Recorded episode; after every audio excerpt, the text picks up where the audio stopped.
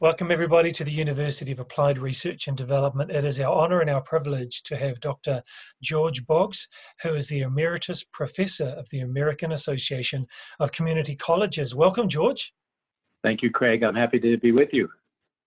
I'm delighted to learn from you. Um, you've had such a distinguished career, so please tell us what an Emeritus Professor does.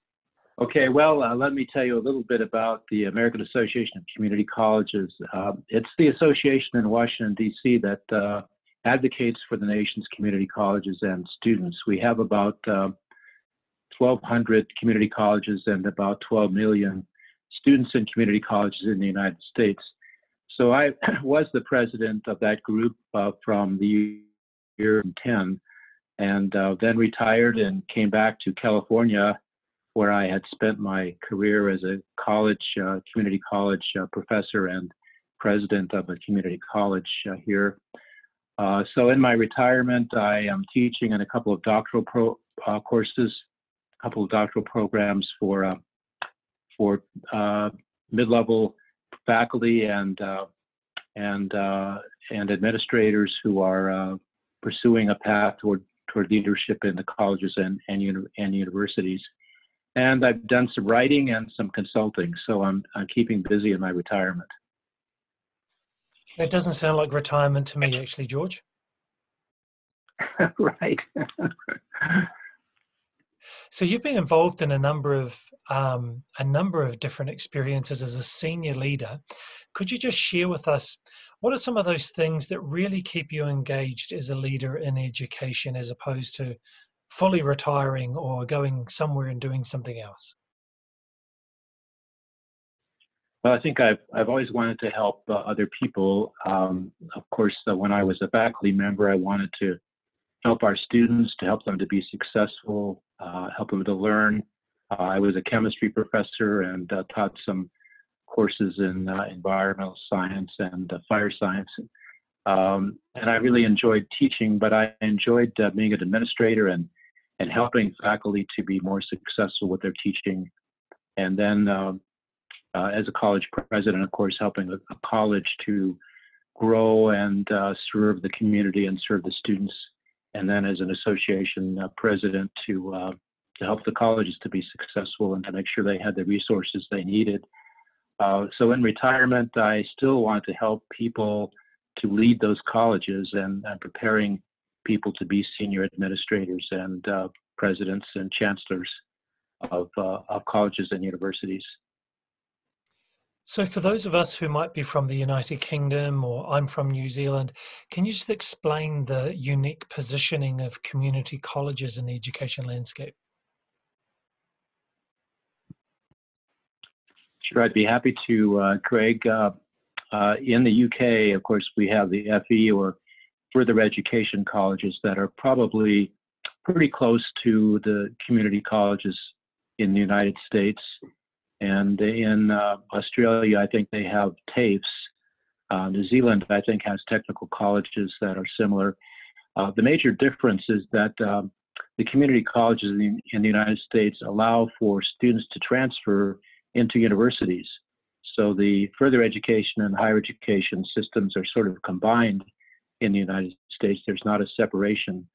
Uh, so students come to community colleges to prepare for careers such as being uh, firefighters or police officers or computer programmers or nurses, uh, but they can also transfer to university to become a scientist or a medical doctor or uh, whatever credential a university might prepare them for. Community colleges in the United States are the most accessible and affordable institutions. Uh, there's a great diversity of students who attend, even people who uh, are coming back into education uh, later in life. Maybe a, a, woman who has raised her children and she wants to prepare for a career. Uh, so, so they're very accessible, very affordable institutions uh, to help students to uh, achieve their educational and training goals. So, George, I would, I would, imagine with 1,200 colleges, 12 million students, there are a number of challenges um, to, to deal with to lead them forward. What are some of those challenges that are unique to your members and your association? Uh, I think one of the biggest challenges is the um, is the obstacles that the students face. Uh, the most economically disadvantaged students attend the community colleges because they are more accessible and and uh, less expensive, and there are no um, uh, selective admissions criteria such as the Ivy League institutions in, in the United States. Uh, anybody who graduates from high school, and even some who didn't uh, complete their high school education or secondary education, can still enroll in a community college. That creates unique challenges for them, especially if they um, are working uh, at a job or maybe raising a family or maybe both. Um, maybe they're single parents. So it's it's difficult for them to um, to be successful in college. So our colleges have to find strategies to help to support these students and uh, to help them to be successful. That's probably the biggest challenge, of, of course, right now. Uh, colleges and universities, probably throughout the world, are facing the challenge of dealing with the pandemic and uh, how they can provide educational services, sometimes remotely, to students. And then, of course, the pandemic is affecting the economy, which means that um, the institutions will not have the financial to provide the services that, that are needed. So there always uh, seem to be significant challenges uh, for leaders to deal with, and that's part of what I do in my uh, my doctoral courses is to try to prepare these administrators and faculty to meet these challenges and to help their students. George, you're a leader of leaders and a trainer of leaders. And where do you see leadership in education as being different today as it might have been a decade ago?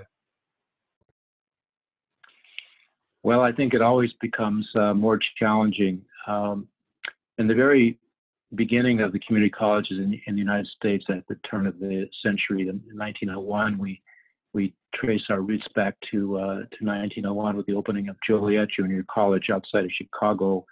Uh, back in those days, um, the challenges were trying to provide access.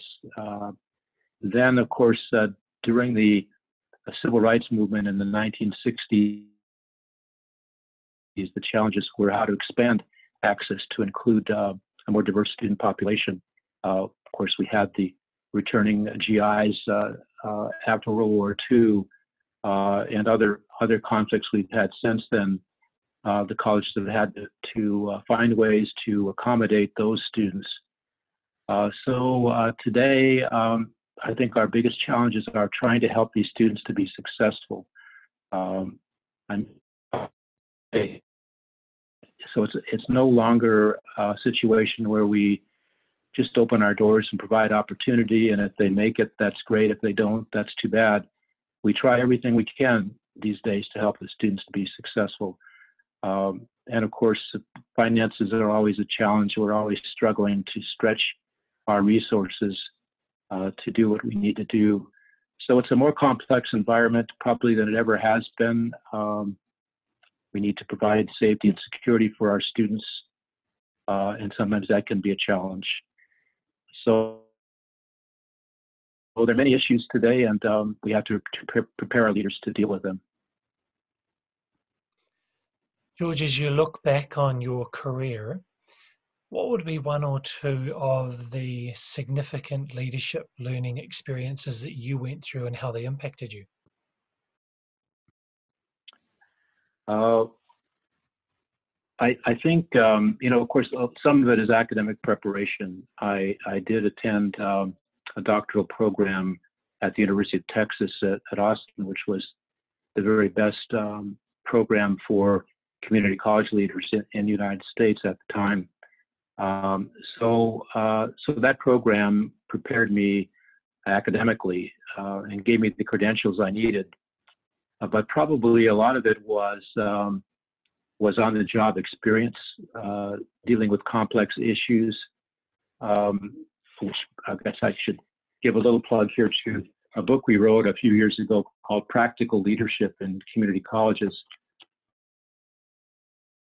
Uh, and then, of course, we just had one come out called Team Leadership in Community Colleges.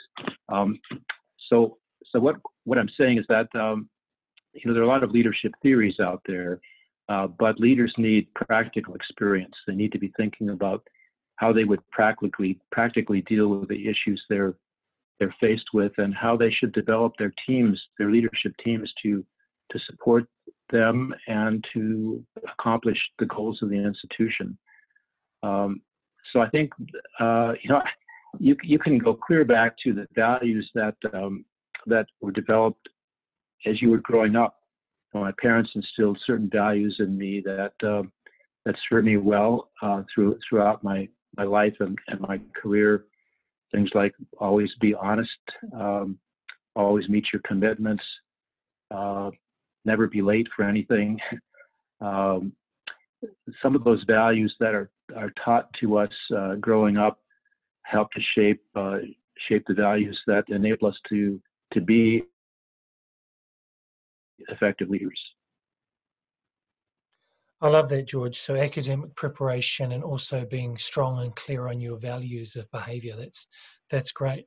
So if someone was aspiring to be a leader in education and in our Masters of Education program, we have principals, directors, vice principals, and um, classroom teachers. What would you say to aspiring leaders would be some important experiences or opportunities that aspiring leaders should take hold of going forward to prepare them for the next level? Uh, well, I think there are resources out there that uh, aspiring leaders can can make use of. Um, the, the American Association of Community Colleges published uh, when I was when I was at AACC Competencies for Community College Leaders. Uh, it's now into its uh, third edition.